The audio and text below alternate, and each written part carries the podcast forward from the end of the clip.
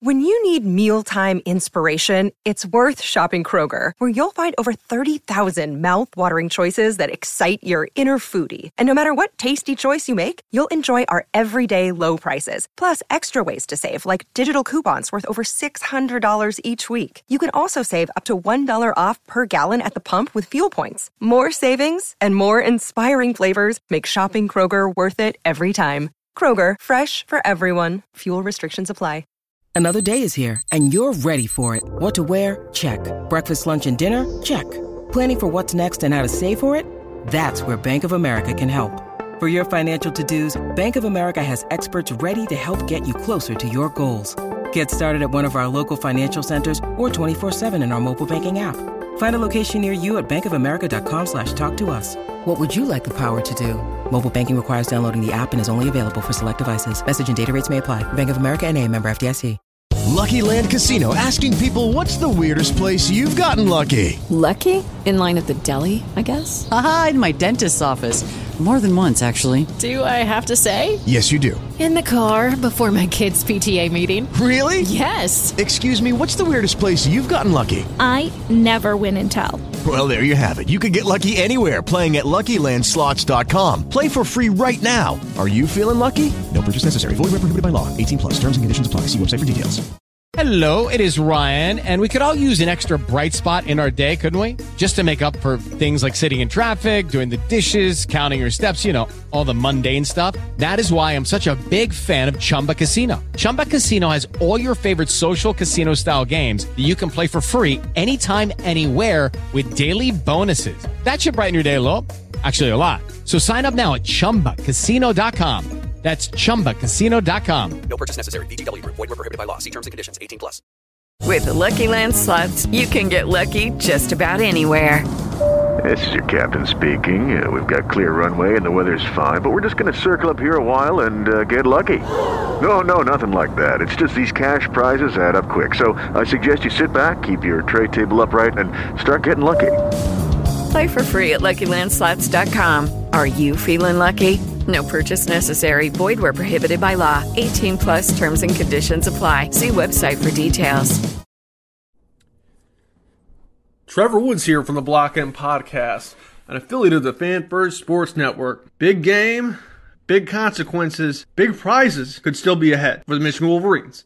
After defeating their arch rival, arch nemesis, so much on the line. Number two, Ohio State. Number three, Michigan. Both undefeated going into Saturday morning. And then, as the dust settled, it was the Wolverines who prevailed in a nail biter, a game that went down to the bitter end, the final minute, a decisive turnover via a Kyle McCord interception to Michigan's Rod Moore to seal the deal 30 to 24 Michigan Wolverines. Moore's interception was a nice bookend on the day because early on it was McCord who threw an interception to Michigan's Will Johnson and that led to Michigan's first points of the game. It was a slant pattern that Johnson was able to jump. It put Michigan in prime field position and only four plays later, it was Blake Corum rushed in from one yard out to put Michigan up seven to nothing. This game ended up becoming reminiscent of a boxing fight. Michigan landed the first big blow, and and no, they did not coast to victory, but they got that first punch in that kind of rattled Ohio State, and then from there, what Michigan was able to do was maintain their lead. Ohio State was able to tie the football game in the third quarter, but Michigan never trailed in the game and then ended up pulling away.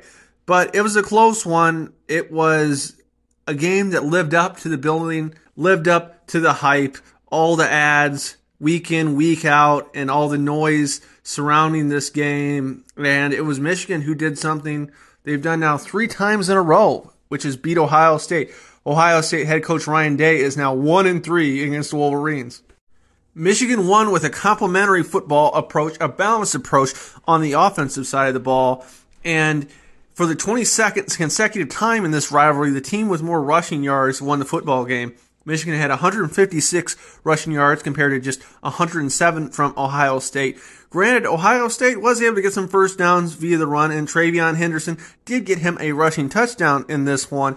But by the time the fourth quarter rolled around, it was Michigan who had the edge in time of possession. And really, that started to pay dividends, and the Wolverines were able to rattle off some good sized runs to keep Ohio State's offense off the field and the best receiver in the nation in Marvin Harrison at bay. Harrison Jr., five receptions on the day. He did win in coverage against Junior Colson with goal to go on a shallow crosser, and that led to a touchdown. But overall, Harrison Jr. could have had a few touchdowns in this one, like he has in games this season. And you're going to take that stat line. You're going to take that stat line. It's a very good one, five receptions, 118 yards, and a touchdown, but it's not one that was the decisive factor in the game. Michigan quarterback J.J. McCarthy, while his passing yard total isn't impressive by any means, 148 yards, his completion percentage and what he was able to do within the confines of those 20 throws were incredibly crucial to the final outcome, a Michigan victory. McCarthy was 16 of 20, 148 yards, one touchdown, and McCarthy, one drive in particular that comes to mind, a fourth and one play to Colston Loveland.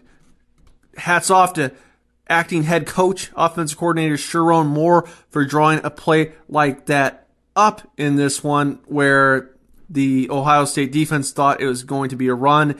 Loveland sneaks out to the flat. McCarthy, accurate ball, moves the change, keeps the drive alive. And then just a few plays later, McCarthy's most impressive throw of the day, pressure bearing down on him. He threads the needle into traffic, through traffic, finds receiver Roman Wilson for a 22 yard touchdown reception.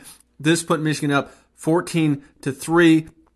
There were times in the game, critical moments where the ball was put into the hands of McCarthy and McCarthy rose to the occasion. Now he has two career victories as a starter against the Buckeyes, which ties him with the likes of Jim Harbaugh, Brian Griese, Elvis Grbac, to name a few of the guys since 1980 to pick up at least two wins versus the Buckeyes. But credit goes to guys like Loveland, who was bloodied at one point, five receptions, 88 yards, five targets, caught all of them. Cornelius Johnson, a couple incredible grabs, one along the sideline, one where he had to leap in midfield and caught one to put Michigan in a better spot. And then there was Roman Wilson, his touchdown reception. AJ Barner had a couple big catches to move the chains. And then Alex Orji, Michigan's fourth quarterback on the depth chart, he was able to Michigan's first possession of the second half. Orji, they put the ball into his hands. He had a great 20 yard rushing attempt, had another one the next play for two yards, but Orji's rush of 20 put Michigan in at least field goal range to start out the second half and put points on the board to put Michigan at 17 on the day. Turner was 3 of 3 on field goals, one from 37, another from, from 38, and then the one in the third to start the second half, a 50 yard attempt. So great day from James Turner. What wasn't a good day is what happened to Zach Zinter in the game. Zinter was rolled up on and he unfortunately broke his fibula. One of Michigan's best offensive linemen, if not the best offensive lineman on the Wolverines. This happened at the tail end of the third quarter. Unfortunately, a big blow to Michigan for the rest of the season, losing Zinter but what was so rewarding to make something good out of such a horrible situation, a situation where there's a long delay on the field. He is ultimately carted off, goes to the hospital, has surgery later that day. Head coach Jim Harbaugh, who was suspended for this game and watched the game at his at his home, he was able to visit Zinter in the hospital. There's a picture online you can find Harbaugh giving a thumbs up with Zinter and his family in the hospital room, and that was pretty cool to see. But here's my point: after the Zinter injury, the very next play, a touchdown run to the house, and what a way to honor Zinter! No other than a rushing play of 22 yards, a touchdown to put Michigan up 24 to 17 after the game was tied. But let's move over to the defensive side of the equation. A day where Michigan allowed 378 total yards to the Ohio State offense. Ohio State was four of nine on third down. surprisingly, in this one, there were multiple times where Ohio State could have went for it on fourth down and they decided not to. In a game in which they were trailing the entire time or tied, never having the lead, you would assume that it was Ohio State that chose to be more aggressive here and there. It was actually Michigan, and Michigan was three of three on third down, a couple Blake Corum rushing attempts that got the job done, and then that McCarthy fourth and one pass to Loveland I spoke of earlier. So some passive play calling by Ryan Day and some lackluster throws by Kyle McCord were kind of the difference on that battlefront. McCord, he did throw two touchdown passes, one to Emeka Egbuka, another to Marvin Harrison Jr., some other good throws mixed in to the likes of Julian Fleming, Cade Stover, and some others, but McCord really shot himself in the foot twice, and that was kind of the deciding factors in the game. There's a bunch of things that were deciding factors, but those turnovers loom large in a close affair, and both were equally bad. And one was generated off pressure, the last one to Rod Moore, and the other one I think it was just simply a forced throw, a bad throw, and just assumed that Marvin Harrison Jr. is going to catch everything coming in his way, but uh, that was just not the case. There were other bone jarring hits from Michigan's defense, including uh, Mike Sainristil hit a hit on a pass breakup by Quentin Johnston.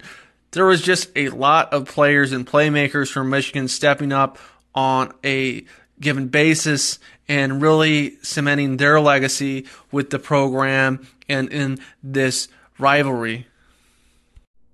Got to give a major salute Tip the cap to offense coordinator Sherrone Moore. Moore was dealt a tough hand and he made the most of it, made some really, really good play calls, stuck to the plan, the type of plan that Jim Harbaugh would have wanted him to. But he, you know, trick plays were mixed in, a pass that Donovan Edwards threw to Colston Loveland. There was the Alex Orji runs. Sherrone Moore really kept Ohio State off kilter and just when Ohio State thought they had the Michigan offense figured out, Moore was able to change pace or pull something out of his bag of tricks. The bottom line is Michigan got the job done. Ohio State, sure, this is a big rivalry, and it was really one of the biggest college football games I've ever seen in person or just the optics on television. What a scene as all the Michigan fans stormed the field at Michigan Stadium, the big house, at the conclusion when the final whistle sounded, but it's still a regular season game, and that's kind of the approach that you you kind of saw from the players once the dust settled and they were able to cool off a little bit 20, 25 minutes later when JJ McCarthy and Blake Corum came into the press conference room that they spoke of how the job's not finished. They need to focus on Iowa, who they are playing in the Big Ten championship game so on Saturday night, a game in which head coach Jim Harbaugh will be back on the sidelines after not being there for games against Penn State, Maryland, and Ohio State. Three tough games on the schedule, games that were hard for Michigan to win. They scratched and clawed and got it done on all three of those Saturdays. Now Harbaugh is going to be back.